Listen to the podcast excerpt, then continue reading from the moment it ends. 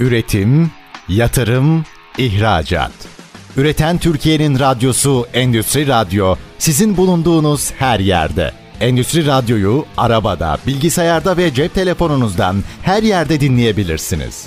Endüstriradyo.com. Kemal Güner'in hazırlayıp sunduğu Kemal Güner'le Hibe ve Teşvikler programı başlıyor. Herkese merhaba. Kemal Güner'le Hibe ve Teşvikler programımıza hepiniz hoş geldiniz.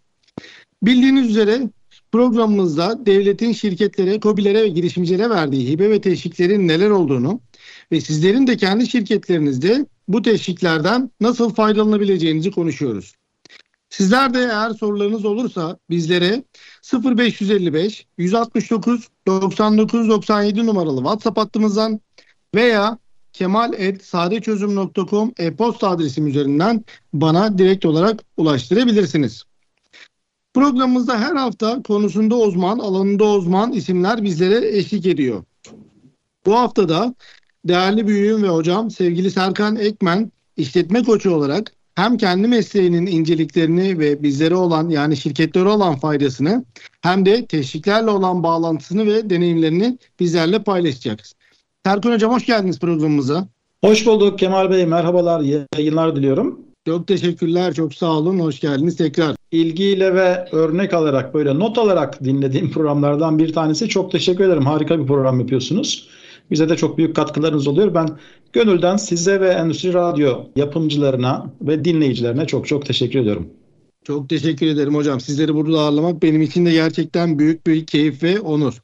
Çok hocam ben sizi yakından tanıyorum tabii ki de. Ancak bizi dinleyenler için kısaca kendinizden bahsedebilir misiniz? Kısa olması biraz zor olacaktır tahmin ediyorum ama en azından özet bilgilerle. Olabildiğince kısa söyleyeyim. Asıl mesleğim benim öğretmenlik. Fakat öğretmenlikten sonra sosyolojiden lisans, psikolojiden yüksek lisans ve eğitim yönetiminden yüksek lisans yaptım.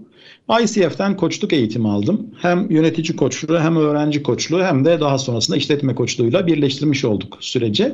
Eğitimler veriyorum aslında. Genel ismi kişisel gelişim olan 30'dan fazla başlıkta eğitimler veriyorum. İletişim, beden dili, imaj yönetimi, takım ruhu, liderlik gibi eğitimler. Satış ekipleri için satış ikna pazarlama eğitimleri. Call center personel için telefonda satış, ikna, zor insanla diyalog, öfkeli müşteriyle baş etme gibi birçok eğitimim var. Pandemide en çok hızlı okuma eğitimlerine talep geldi. O yüzden hızlı okuma eğitimlerimizi de güncelledik ve Zoom Hızlı Okuma markasıyla da isteyenlere, okumayı sevenlere, öğrencilere destek olmaya çalışıyoruz ekip arkadaşlarımızla birlikte. Dediğim gibi 100.000'den fazla kişiye hem yurt içinde hem yurt dışında eğitimler verme imkanım oldu. Bu da benim için ayrıyeten büyük bir gurur. Sizlerle bir arada bu platformda olduğumdan dolayı da ekstradan ufak bir heyecanım var. Canlı yayın heyecanım diyeceğiz. Radyo heyecanım, mikrofon heyecanım diyeceğiz. 100.000 kişiye konuşmak başka ama böyle radyoda konuşmak da başka bir şeymiş. Çok sağ olun. Evet. Davetinizden dolayı tekrar. Çok sağ olun. Hocam şimdi hızlı okuma eğitimleri için öğrenci dediniz ama bizler de çok faydalanıyoruz bundan. Özellikle bizim gibi mevzuata dayalı danışmanlık hizmeti verenler şimdi bir mevzuat açıklandığında bunlar çok uzun sayfaları bulabiliyor haliyle bütün detaylar olduğu için ve biz bunları hızlıca okuyup öğrenmeliyiz. O yüzden hızlı okuma bizim de yani iç hayatının da içinde olan ve olması gereken birçok yani hepimizin de aşağı yukarı alması gereken temel eğitimlerden biri aslında. Şöyle bu kısma isterseniz değindiğiniz için teşekkür ederim. Özellikle avukatların, mali müşavirlerin, çeviri ofislerinin, gazetecilerin, sürekli sizin gibi mevzuat okuyanların veya işte mail okuyan, mail cevaplayan işte müşteri temsilcilerinin çok çok işine yarıyor aslında. Bir zaman yönetimi tekniği aslında belki hızlı okuma. 6 saatlik bir okuma yükünü 4 saate iş insanları için çok rahat düşürebiliyoruz. Dolayısıyla 2 saatlik sürede ister dinlensinler, ister yeni işler yapsınlar. Onlara biraz zaman kazandırıyoruz. Hatırlatmanız için çok teşekkür ederim ben de. Hocam muhtemelen o arta kalan 2 saatte dinlenmeye vaktimiz olmayacak. Yeni işler yapabiliriz. Yani evet. Sanmıyorum ki 6 saatlik işi 4 saatte bitireyim de 2 saat gideyim dinleneyim diyebilecek bir iş insanı ben hiç tanımadım açıkçası. Ben de öyle değilim. O yüzden daha çok iş yapmamızı da sağlayacaktır. Bu kısmı zaten patronlara çaktırmamaya çalışıyoruz biz özellikle. Onlar daha fazla iş vermesinler diye. Peki. Şimdi hocam işletme koçluğu yapıyorsunuz da ben biliyorum birçok işletmeye de çok faydalı çalışmalarınız da var. Bilmeyenler için ya da toparlamak gerekirse aslında kısaca işletme koçu tam olarak ne iş yapar? Şöyle yani bir üçüncü göz denir ya. Üçüncü göz olarak aslında şirketlere dışarıdan bir bakarız, bir check-up yaparız. Sonra içine gireriz ve şirketin asıl potansiyelini, yapabileceklerini açığa çıkarmakla ilgili şirket çalışanlarını harekete geçiririz. Kör noktalar vardır mutlaka. Kör noktaları ortaya çıkarırız. İşletme körlüğü dediğimiz bir süreç var biliyorsunuz. Bir süre işletmeyi işlettikten sonra çok basit aslında hatalar göze batmamaya başlar. O basit hatalar çok ciddi sorunlara sebep oluyordur ama göze batmamaya başlar bir süre sonra. Biz gelip o hataları göz önüne çıkarırız ve o hataları düzeltmeye çalışırız aslında bir anlamda. İşte şirketin organizasyon şemasında sorunlar varsa organizasyon şemasını düzenleriz. Görev tanımları net değilse görev tanımlarına destek olmaya çalışırız. Şirketin mutlaka bir SWOT analizini elbette yaparız. Bir stratejik plan hazırlanacaksa eğer yıllık, 5 yıllık, 6 aylık planlarını hazırlarız şirketin. Aslında temelde ne yaparız derseniz kazandırırız biz. Yani şirketin kazanmasına yardımcı oluruz. Şirket kazandıkça da biz de hem maddi olarak hem manevi olarak tatmin oluruz aslında. Genel anlamda böyle işletme koçluğu. Tabii çok derin bir konu. Yani 6 ay ile 1 yıl arasında sürüyor benim yaptığım çalışmalarda işletmelere verdiğimiz destek. O yüzden hani bu anlattıklarımızın çok daha derin versiyonlarını şirket çalışanlarıyla birebir görüşmelerle ortaya çıkarırız. Şirketin alması gereken eğitimler varsa gerek bizden gerek dışarıdan bu konularda yardımcı olmaya çalışırız. İşte satış ekibine satış eğitimi, ne bileyim işte call center personeline telefonda konuşma eğitimi gibi birçok alanda eğitimler almalarının da farkına vardırırız öncelikle.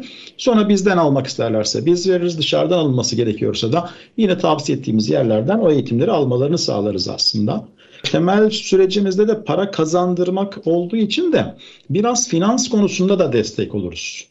Nasıl oluruz finans konusunda desteği? Cebimizden çıkarıp para vermeyiz elbette ama cebinden çıkarıp para veren kocaman bir devletimiz var. O da gerek SGK teşvikleriyle gerek İşkur teşvikleriyle destekler ama çoğu şirketin şimdiye kadar koçluk yaptığım kişilerde, şirketlerde gördüğüm haberleri yok insanların. Farkında değiller. O yüzden sizin bu yaptığınız programın böyle inşallah ekstra bir faaliyeti faydası oluyordur.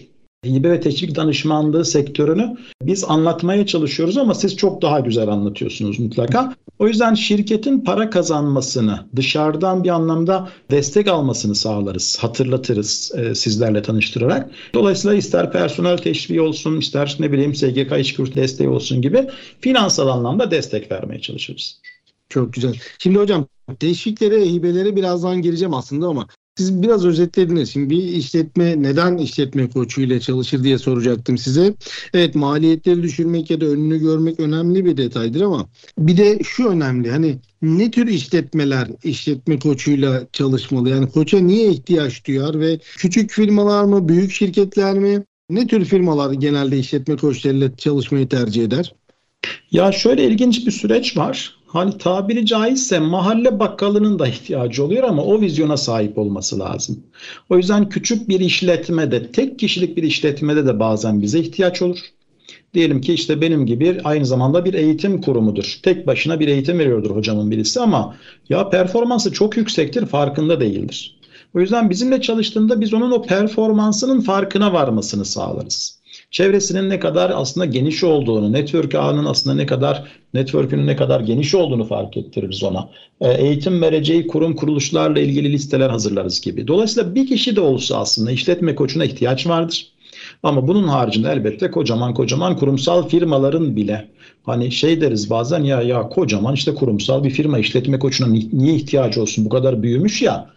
Ya bu kadar büyümüş ya ile ilgili geçen işte çalışmaya başladığımız bir firmayla bir aile işletmesi konuştuk, tanıştık, muhabbet ettik, işte finansal raporlarına baktık. 4 tane şubeleri var. Perakende sektöründe bir firma. 4 şubeleri var. 20 yıllık bir firma. İyi para kazanıyorlar. Yani aylık 5 milyon 6 milyon ciroları var ve mutlular. Yani hocam işte iyi para kazanıyoruz çok şükür diyorlar. Dedim ya iyi yani mutlu olmanız da çok güzel elbette. 4 şube de çok iyi. 100 tane personeliniz var. Onlara da destek oluyorsunuz. Bu sektörde, perakende sektöründe sizin örnek aldığınız büyüklerden kimler var? İşte isimlerini söylediler. ABC firmaları. Peki dedim bunların diyelim bir firma söylediler. 10 yıllık bir firma dediler. Kaç şubesi var dedim. 55 şubesi var dediler. Bir dakika dedim ya 10 yıllık bir firmanın 55 şubesi var. Siz 20 yıllık bir firmasınız. 4 şubeniz var. 6 milyon cironuz var diye seviniyor musunuz? Şimdi bu bazen bir illüzyona dönüşür. Yani işlerin yolunda gidiyor olması daha iyi gideceğini bize hissettirmez. Şirketlere hissettirmez daha doğrusu. Yani siz aslında şu ana kadar demek ki 100 şubeye ulaşmanız gerekiyordu. 20 yılda 4 şubeye ulaşmışsınız. 4 yeni şube açtım diye de oraya gidiyorsunuz. Harika paralar kazanıyoruz. 100 kişiye ekmek veriyoruz diyorsunuz. İşte burada bir hata olduğunu fark ettiriyoruz biz aslında şirketlere. Diyoruz ki bak bir dakika, sizin performansınızın çok çok üstü olması gerekiyor. Sizin sektörde önemli bir yere sahip olmanız gerekiyor. 4 milyon değil, 40 milyon değil, 400 milyon cireye ulaşmanız gerekiyordu şimdiye kadar. Gelin o zaman biz size bunu ulaştıralım diyoruz aslında. O yüzden küçük firmalarda da, orta ölçekli firmalarda da, büyük firmalarda da buna çok çok ihtiyaç var. Dışarıdan mutlaka bir destek alınması gerektiğini düşünüyoruz biz. Çünkü içeride gerçekten görülemeyebiliyor, o performans açığa çıkmıyor. Biz bazen mesela çok teşekkür alırız. Ya hocam işte şöyle bizi desteklediniz, böyle harika işler yaptık sizin vesilenizle. Bizim aslında benim kullandığım bir ifade vardı. Ya biz sadece geldik, sizin üzerinizde bir toz vardı. Biz onu sadece üfledik. Yani siz zaten bir cevherdiniz ama farkında değilsiniz bir cevher olduğunuzun. Biz üfleyerek sizi, sadece potansiyelinizi, performansınızı yükseltmeye çalışıyoruz. Hemen hemen aslında yaptığımız belki sadece bu kadar. Çünkü zaten o şirketlerde var bu potansiyel. O potansiyellerin daha nitelikli bir şekilde nasıl ortaya çıkarabiliriz? Bunun üzerine çalışıyoruz. Personel alımı yapılacaksa yeni personel alımını teşvik ediyoruz, tavsiye ediyoruz. Mevcut personellerin eğitimleri yetersizse eğitimlerin artması gerektiğini söylüyoruz gibi. Dolayısıyla burada o şirketlerin büyüdüğünü, kazandığını, işte Türkiye ekonomisinin önemli bir yere sahip olduklarını gördükçe de biz daha da büyük bir motivasyonla doğrusu çalışmalarımıza hız veriyoruz, devam ediyoruz. Geri dönüşlerin olumlu olması da bizi hakikaten motive ediyor. Ya bu işi iyi yapıyormuşuz diyoruz ve devam ediyoruz o işleri yapmaya. Çok güzel. Şimdi hocam siz işletme koçu olarak aslında bir şirketin en mahrem yerlerine de giriyorsunuz. Yani pazarlamasına, satışına, muhasebesine, insan kaynaklarına, imalatına, herhalde bir şirkete girmediğiniz bir alan yoktur diye düşünüyorum. Direkt tabii bütün çalışanlarla, yöneticilerle, firma sahipleriyle de bağlantı halinde oluyorsunuz. Az önce sizin de bahsettiğiniz üzere bizim görmediğimiz, yani işletme körlüğü dediğimiz şeyi hepimiz kendi işletmelerimiz için yaşıyoruzdur muhtemelen diye düşünüyorum. Mesela şimdi konumuz teşvik ya hocam, alındığımız teşvik ya. Çalıştığınız firmalardan teşviklere bakışlar nasıl hocam? Hibelere, desteklere bakışlar nasıl?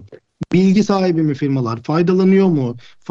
Yani biliyorlar ama faydalanmak istemiyorlar mı? Nedir hocam sizin taraftaki durumlar? Ya şöyle, mesela bir kısmının hiç bilgisi yok.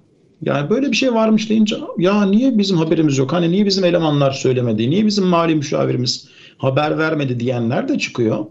Bir kısmı da ya hocam onu bize vermezler, o torpillilerin işi falan, adamın olacak falan muhabbeti yapanlar da oluyor doğrusu. Yani bunun hakikaten son derece objektif bir şekilde yürütüldüğünü, sizin varlığınızı bilmeyenler var. Yani bunun bir artık işe dönüştüğünü, hibe teşvik danışmanlığı diye bir işin olduğunu ve bu iş sahiplerinin o şirketlere para kazandırdığının farkında olmayanlar da var.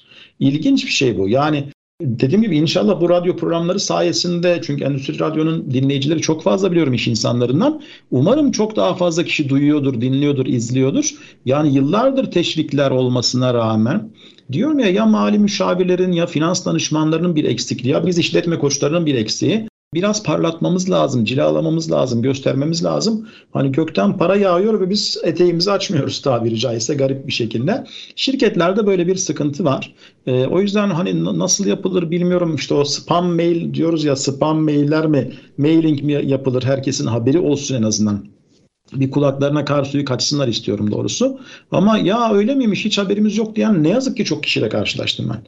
O yüzden size de bize de daha çok iş düşüyor. En azından önce bir fark ettirelim. Ardından size danışmaları konusunda ve bu süreci yürüterek devletin vermiş olduğu güzel meblağları kasalarına koyup daha da büyümeleri anlamında umarım onlar arasında da fark yaratmaya devam ederiz sizlerle birlikte. Aslında durum şöyle hocam. Bilmeyen, ya bilen, faydalanan çok firma var ama bilmeyen de çok firma var. Çok çok var. Ya biz özellikle mesela benim bu radyo programımı yapıyor olmam, şirket olarak biz birçok fuara katılırız. Fuarlarda katılımcı olarak var oluruz. Yani genelde broşür dağıtıp kart alışverişi yapardı birçok danışman ama biz onu yapmıyoruz. Gidip stand açarız. Bundaki yani radyo programı, stand açmalar, direkt bilgilendirme. Ben mesela birçok sivil toplum kuruluşlarında, derneklerde, odalarda gidip, üniversitelerde gidip bu konuyla ilgili, konumla, alanımla ilgili seminerler veriyorum, anlatıyorum bunu. Mümkün olduğunca doğru bilgi vermeye çalışıyorum. Yani 2007 yılından beri iyi kötü bu işin içinde olan birisi olarak bilgi vermek istiyorum. Sadece insanlar doğru bilgilere ulaşsınlar. Danışmanla çalışmak zorunda da değiller hocam. Yani eğer yapabiliyorlarsa kendileri de başvurup alabilirler. Yani zaten devletimiz bu konuda illa gidin biriyle çalışın, üçüncü kişiyle bir danışmanla çalışın diye zorlamıyor. Öyle bir zorunluluk yok. Yapabilen kişiler kendileri de yapabilirler bunu. Ya o konuda şöyle bir şey söylemek isterim doğrusu. Çok mütevazi olmanızı istemem. Çünkü çok önemli bir iş yapıyorsunuz. O önemli işi, o iş yoğunluğu içerisinde bir başka şirket zaten yürütemiyor, sürdüremiyor. O yüzden lütfen mütevazi olmayın, destek olun. Şirketlere sizin yapmanız lazım. Sizin gibi işine değer katan ve iyi danışmanlar üzerinden şirketlerin mutlaka yürümesi lazım. Şöyle hocam, yani benim demek istediğim, evet, danışmanlarla çalışırlarsa işleri çok daha kolay, hızlı ilerler. Çünkü yani danışmanın işi sırf bu olduğu için sadece bununla ilgilenecek ve süreç çok daha hızlı ilerleyecek. Kesinlikle. Ama demek istediğim şey, bir danışmana bağlı kalmak zorunluluğu yok. Yapabiliyorsa, zamanı da varsa şirketler kendileri de yapabilirler. Ama bir şekilde yapsınlar ve teşviklerden faydalansınlar. Çünkü böyle bir hakkımız hepimizin var. Hocam birinci bölümümüzün sonuna geldik şimdi. Kısa bir ara vereceğiz. Aradan sonra teşviklerin biraz daha detaylarına girip firmalarla ilgili sizlerden bilgiler rica edeceğiz. Çok güzel. Değerli dinleyenlerimiz, kısa bir ara veriyoruz şimdi. Aradan sonra kaldığımız yerden devam edeceğiz. Üretim, yatırım, ihracat. Üreten Türkiye'nin radyosu Endüstri Radyo, sizin bulunduğunuz her yerde. Endüstri Radyo'yu arabada, bilgisayarda ve cep telefonunuzdan her yerde dinleyebilirsiniz. Endüstriradyo.com. Kemal Güner'le Hibe ve Teşvikler programımız kaldığımız yerden devam ediyor. Programımızın bugünkü konuğu değerli hocam Serkan Ekmen. Kendisi işletme koçluğu yapmakta ve birçok şirkete hizmet vermektedir. Evet hocam, birinci bölümde firmalarınızla ilgili biraz bilgi sahibi olduk. Neler yaparlar, hibelere ve teşviklere bakış açısı nelerdir? Mesela siz şöyle bir şey söylediniz daha doğrusu. Firmalar bilmiyorlar bazen, çoğu bilmiyor teşvikleri ve öğrendikten sonra da mali müşavirimiz bize niye bu konuda bilgi vermedi diye serzenişte bulunuyor gibi bir cümle kullandınız. Burada şunu da söylemek istiyorum hocam. Mali müşavirler hibe ve teşvik konusunu zaten çoğu bilmez, özel ilgi alanı yoksa. Çünkü iş alanının içinde değildir hibeler, teşvikler. Birçoğu özellikle SGK teşvik tarafında çalışmalar yapar. Hatta bazı mali müşavirler ihracat destekleri, KOSGEB destekleri gibi alanlarda da kendilerini geliştirmişlerdir. Bu konuda bilgi verebilirler tabii ama yine diyorum, iş alanı, asıl alanı olmadığı için bir firmayı da hibe teşvik konusunda çok detaylı bilgilendirmesi aslında beklenmemeli. Yani o yüzden firmaların kendilerinin takip etmesi, kendilerinin öğrenmesi veya bir danışmanla çalışması onlar için çok daha verimli olacaktır. Şimdi hocam ben biraz personel teşviklerinden konuşmak istiyorum aslında. Şimdi sizin hizmet verdiğiniz sektörler, özellikle imalata dayalı sektörler midir, personel yoğun sektörler midir? Eğer öyleyse personel teşvikleriyle ilgili durumları nedir? Sizin bu konuyla ilgili deneyimlerinizi öğrenebilir miyiz? Şöyle, aslında üretici firmalarım da var ama personel ağırlıklı çalışanlar da var. Personel teşvikleriyle ilgili SGK'nın İşkur'un teşvikleri oluyor. Siz çok daha iyi biliyorsunuz tabii ama tekrar söylüyorum, yani şu an çalıştığım firmalardan bir İşkur'la ilgili bir işbaşı programı ile ilgili duyduklarım oldu. Ya işte bir kişi aldık, 3 kişi aldık diyenler oldu ama bunun böyle devamlılığını sağlayabilen, bunu takip edenlerin sayısı çok az. Yani niyeyse gözlerinde çok büyütüyorlar insanlar bunu. Yani teşvik meselesinin çok geç geldiğini, zor geldiğini, hatta imkansız olduğunu düşünenler var. Bir defa almış olmalarına rağmen. Yani almışlar aslında o işbaşı teşviğini vesaire. Ama devamında halen bir korku var diyeyim. Bilemedim ne diyeceğimi. Üşengeçlik var diyeyim. Tembellik var diyeyim. Biz işletme koçlarının da en çok yapmaya çalıştığı şey odur bazen. Yani erteleme alışkanlığı vardır. Tembellik vardır. O tembelliği biraz yendirmeye çalışırız. Ama şey konusunda ben biraz daha sizden bu anlamda hazır gelmişken biraz da briefing almak isterim doğrusu. Neler var şu an? Yeni personel teşvikleri var mı? Personellerden bahsedelim isterseniz. Aslında önce şöyle hocam, şimdi asgari ücretin belirlendiği bugünlerde, yani yeni yıldaki asgari ücretin belirlendiği bugünlerde personel teşvikleri çok daha önem arz ediyor artık. Yani az önce sizin bahsettiğiniz mesela İşkur'un İşbaşı Eğitim Programı diye bir programı var. Bu programdan bütün şirketler faydalanabiliyor aslında. Tabii bunun faydalanma kriterleri var. Yani daha önceden eski programlarda en az 2 çalışanı olan işletmeler bu programa başvurabiliyorken artık ortalamada en az 5 çalışanı olan şirketler başvurabilecek. Belli kriterleri var tabii. Bunları sağlaması gerekiyor firmaların. Ancak bu şartları sağlayan zaten çok firmamız var ve bu programın en büyük avantajı şu. Yani devlet der ki siz işletmenize yeni personel işe alırsanız eğer en az 3 ay boyunca hem maaşını hem sigortasını ben karşılayacağım der. Yani maaş asgari ücret kadar maaşını verir ve personelin genel sağlık sigortası primini devletimiz yatırır. Burada handikap olarak görülebilecek ya da dezavantaj, negatiflik olarak görülebilecek tek nokta sağlık sigortasını, genel sağlık sigortası primini devlet yatırırken emekliliğine gün işlemez bu kişiler. Şimdi tabii emeklilik yani ben hayal edemiyorum henüz ama birçok kişinin tabii milyonların hayali. Hani bir gün çalışalım, emekli olalım, ondan sonra da hayatımıza bakalım. Bu günler bu yüzden çok önemli. 30 gün, 60 gün bunlar önemli tabii ama bir de ülkemizin realleri var, gerçekleri var hocam. Şimdi prim gün sayımızı doldurmuş olsak bile emekli olmak için yaşı bekleme gibi durumlarımız da olabiliyor. O yüzden bu işbaşı eğitim programı özellikle iş arayan, milyonlarca da iş arayan gencimiz var biliyorsunuz.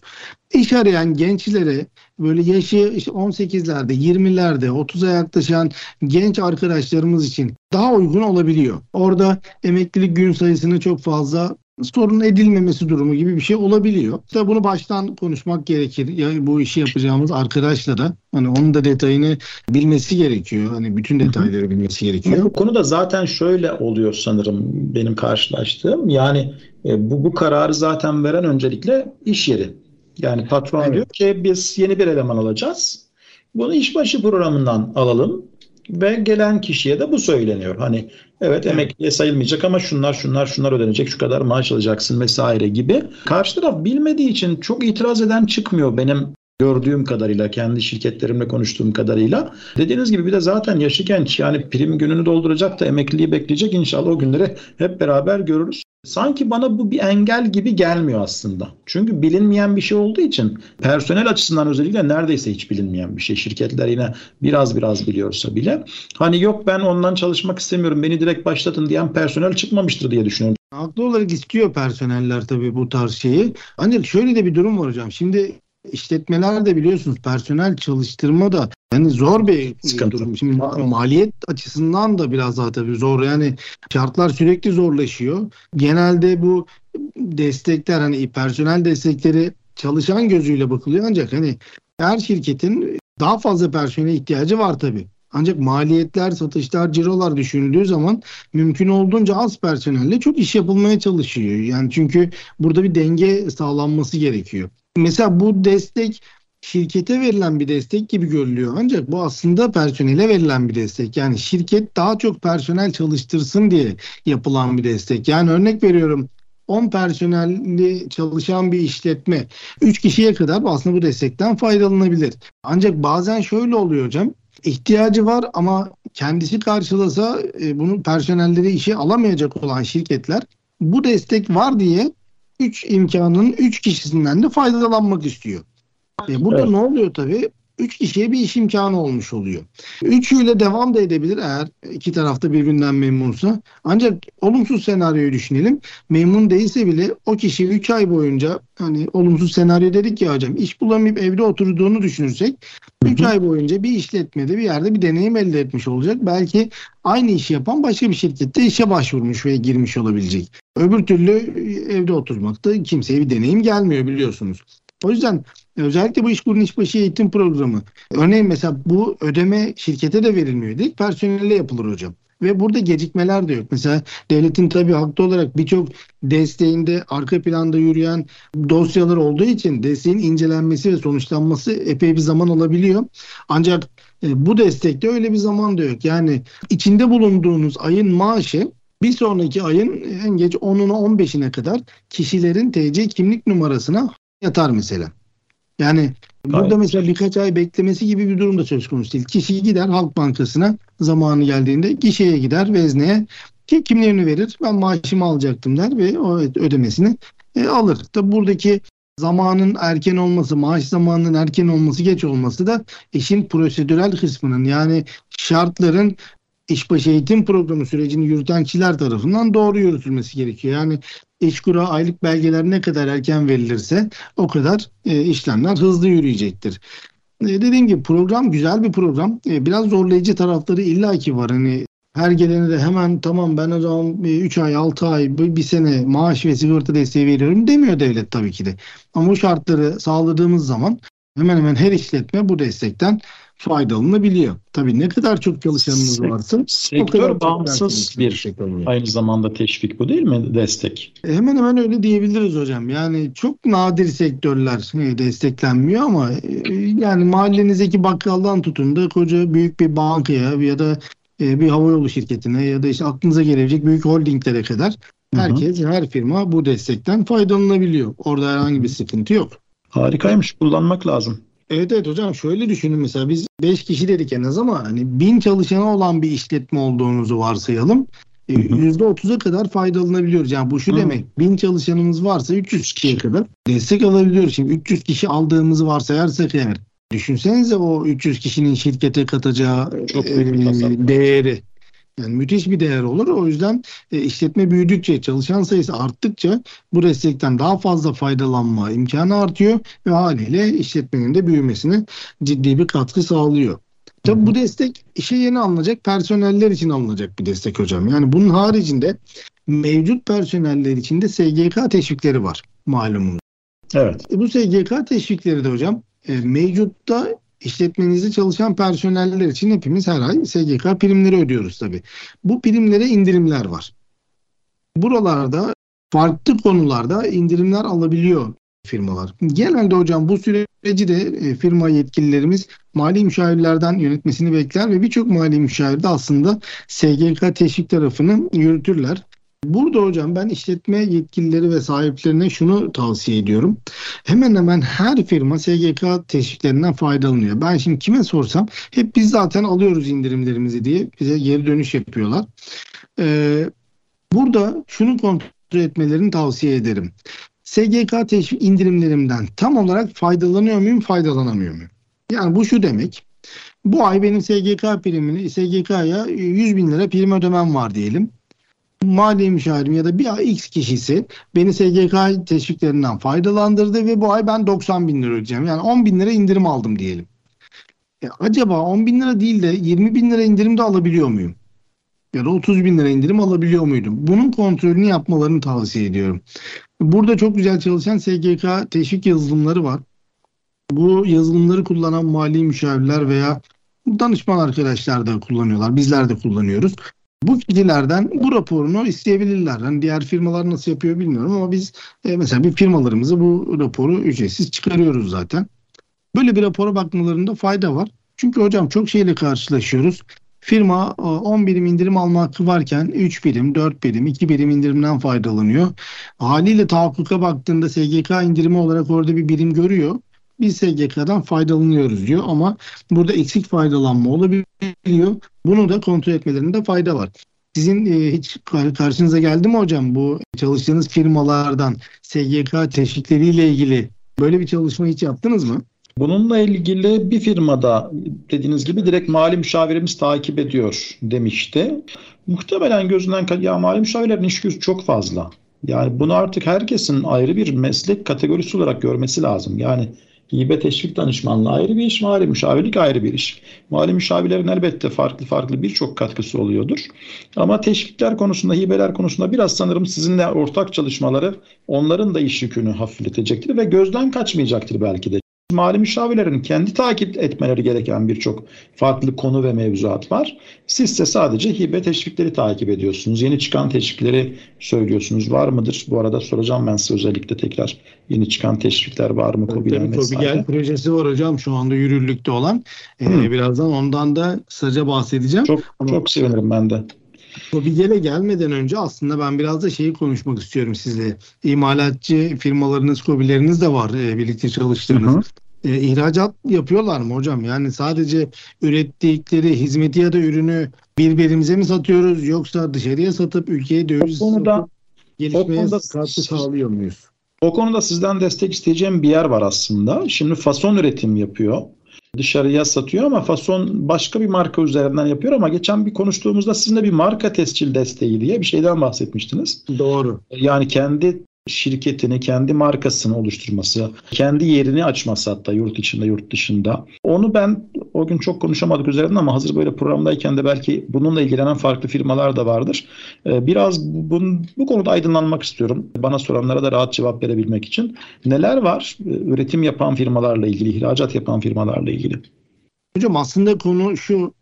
Şimdi biz kabul edelim etmemiz fasoncu bir ülkeyiz. Yani markalar kendi modellerini bize getiriyor. Hatta birçoğunun da buradan modelini de bizim modelistlerimiz, işte designerlarımız diyeyim, tasarımcılarımız onlar da yapıyorlar.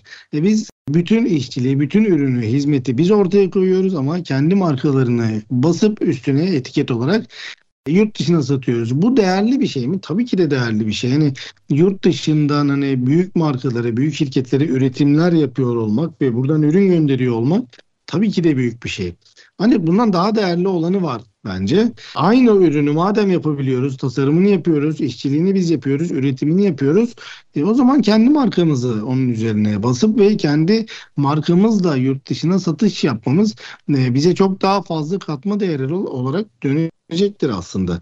Sizle geçen yaptığımız sohbet bunun üzerineydi aslında. Hani başkasının markasını üretmektense aynı sektörde kendi üreteceğimiz, kendi tasarımını yapacağımız markaları, ürünleri burada üretip bunu dünyaya satmak aslında çok daha faydalı olacak. Bu şirketimize fayda sağlar, ülkemize fayda sağlar, yurt dışına satış yapacağız, ihracat yapacağız, döviz girdisi olacak. Bu hepimize fayda sağlayacak bir durumdur.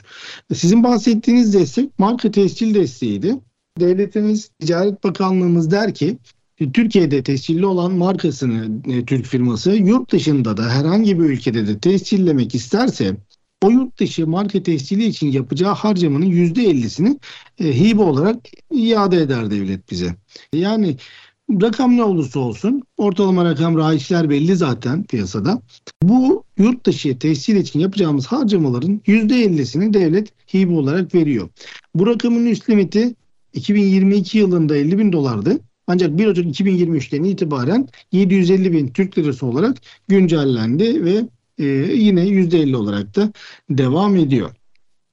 Bu bize neler sağlıyor? Yani markamızı yurt dışına tescil ettirmemiz bize neler sağlıyor? Avantajları neler ve ne gibi artıları olacak? Bunu müsaadenizle şimdi ara vereceğiz. Aradan sonra son bölümümüzde konuşmak istiyorum ben hocam. Çok sevinirim. Tamamdır. Evet, şimdi ikinci bölümümüzün sonuna geldik ve kısa bir ara vereceğiz. Aradan sonra tekrar kaldığımız yerden devam edeceğiz. Üretim, yatırım, ihracat.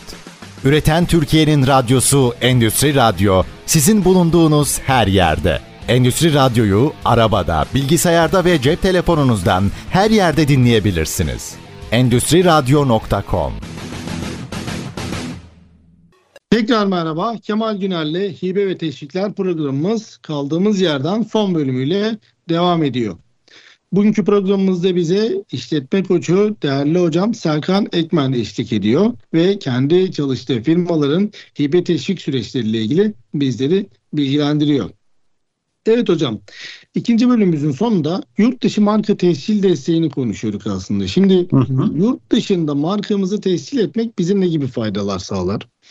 Mesela öncelikle bu kendi markamızla ilgili orada başka birilerinin satış yapmasını engelleyecektir. Yani orada bir marka değeri oluşturuyoruz tabii.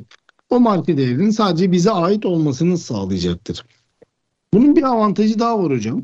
Şimdi kendi markamızla satış yapmak istiyoruz yurt dışına. Mallarımızı buradan gönderiyor da olabiliriz ama şimdi markamızı eğer o ülkedeki insanlar, kullanıcılar bilmiyorsa çok da bir avantajı olmayacaktır. Yani ürünümüzü tanıtmamız lazım bizim orada. Yine Ticaret Bakanlığımızın marka tanıtım desteği var hocam. Yani kendi markanızı yurt dışında tanıtmak isterseniz eğer devlet diyor ki ben bu tanıtım için yapacağınız harcamanın %60'ını sizlere hibe olarak geri vereceğim der. Şimdi bu tanıtım geniş bir kavram hocam. Yani tanıtımın içine neler girer?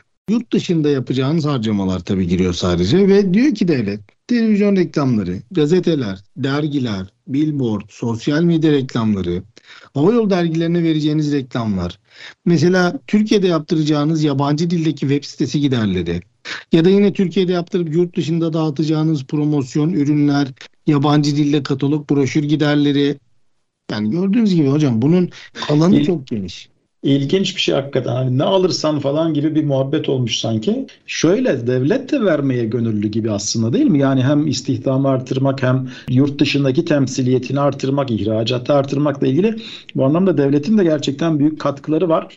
Dediğiniz gibi bakın yani hani ıvır zıvır diyeceğimiz şeye kadar belki de destekliyor. Bu bence çok çok güzel de bir gelişme aynı zamanda. Gerçekten devletimiz diyor ki bakın şartlar bu. Bu şartları sağlayın ben destekleyeceğim sizi diyor. Ve şartlar o kadar da ağır şartlar değil yani. Aslında bu da şartlar da bizim işi doğru ve yolunda yapmamızı sağlayacak şartlar. Yani reklam yapın diyor. Kendi markanızda reklam yapın. Ben de %60'ını geri vereceğim size diyor. Şimdi bu müthiş bir rakam hocam %60.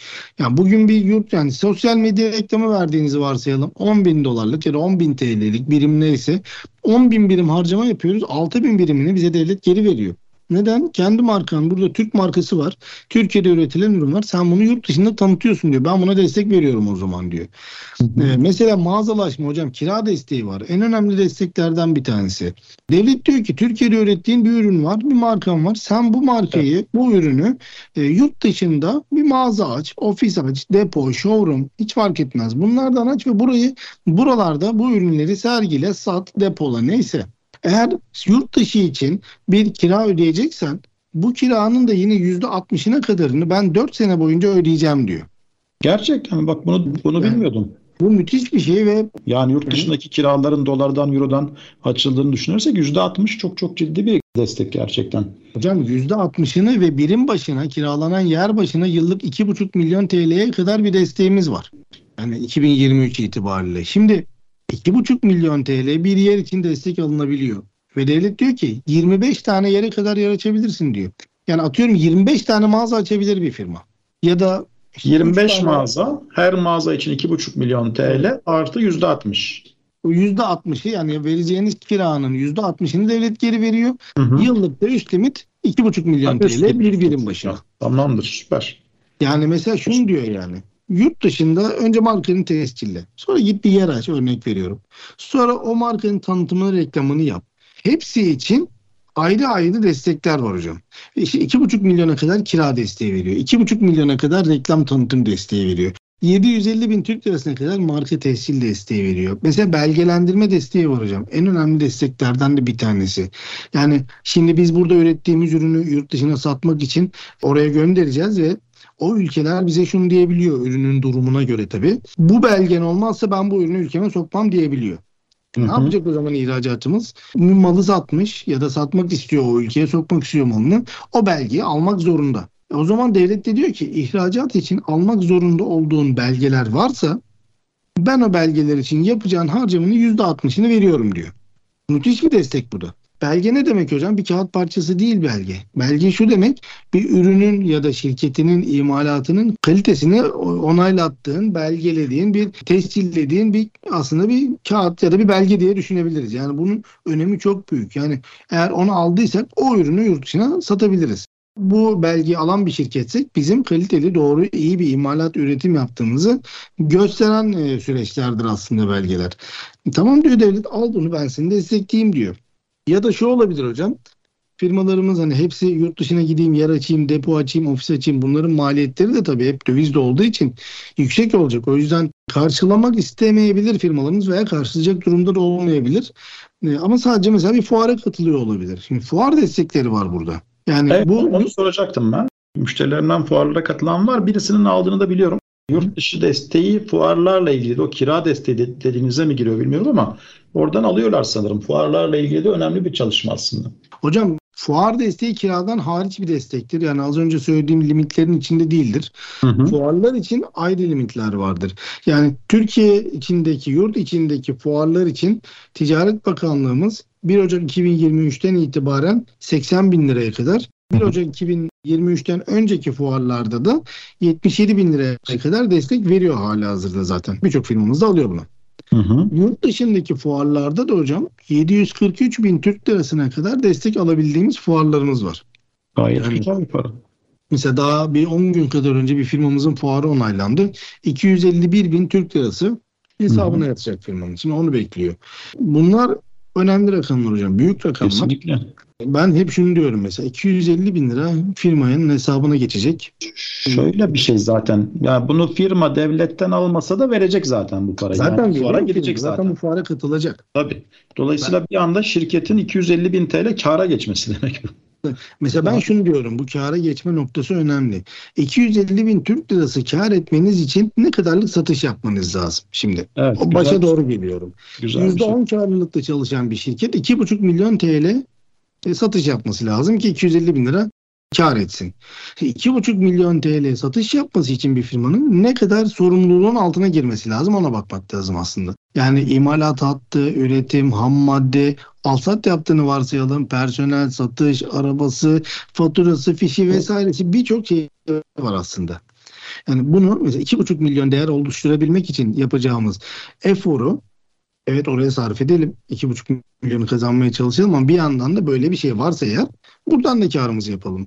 Çünkü o yüzden hibeler, teşvikler artık şey değil. Hani ek bir şeyler gelir mi değil. Ya bizim şirketlerimizin maliyet kısmı ve kar elde etme argümanlarının başında geliyor aslında artık. Yani ya da ikinci sırada geliyor diyebiliriz. Şimdi hocam ya, doğrusu siz rakamları söyledikçe ben hakikaten hayret ediyorum. Yani her şirketimizin, ihracat yapan şirketimizin, fuara katılan şirketimizin bunun farkına vararak mutlaka müracaatlarını yapması çok önemli. Son verdiğiniz örnek bence çok kıymetli. Yani 250.000 lira kar etmek için ne kadar iş yapmanız gerekiyor, ne kadar çalışmanız gerekiyor? Diyelim ki işte 2 ayda 250.000 TL net kar ediyoruz.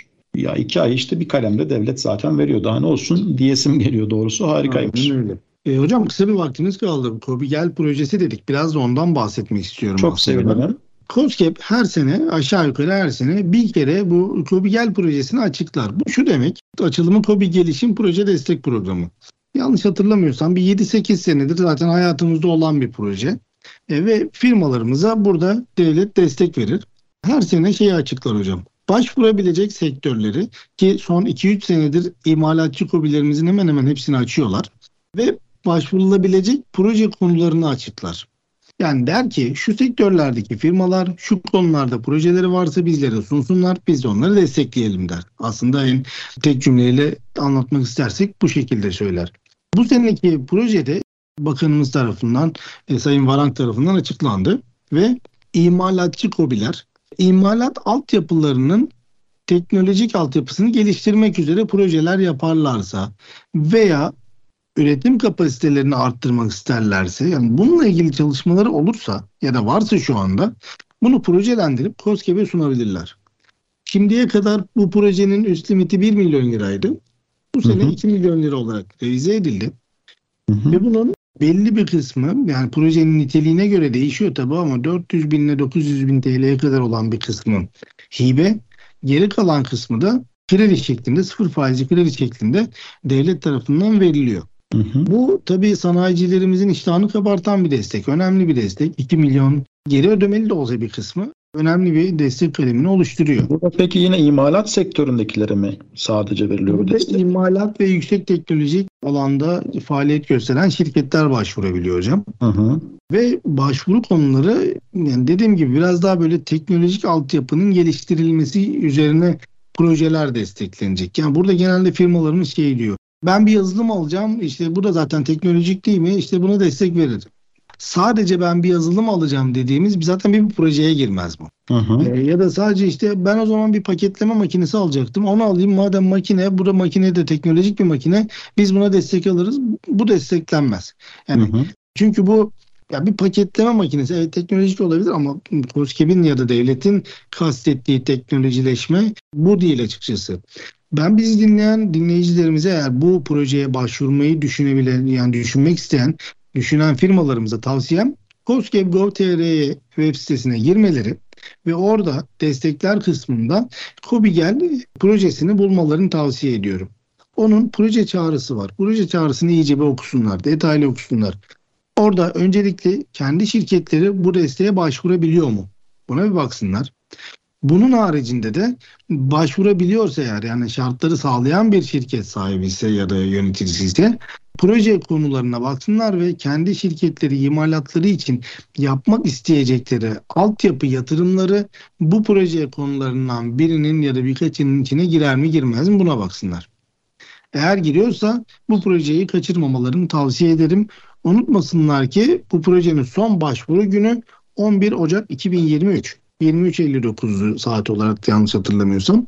Bu saate kadar KOSGEB sistemi üzerinden, KOBİ bilgi sistemi üzerinden başvurularını göndermeleri gerekiyor. O yüzden hani ben sonra bakarım deyip ertelemesinler. Eğer teknolojiyle ilgili bir çalışma düşünüyorlarsa, yani şöyle olabilir. İmalata bir, atıyorum, robot alıp robotla imalat yapmak isteyebilirler. Ya da farklı bir makineleşme yapıp imalatın sürecini daha hızlandırıp daha verimli bir hale getirebilirler. Ya da enerji tasarrufu sağlayabilirler gibi gibi.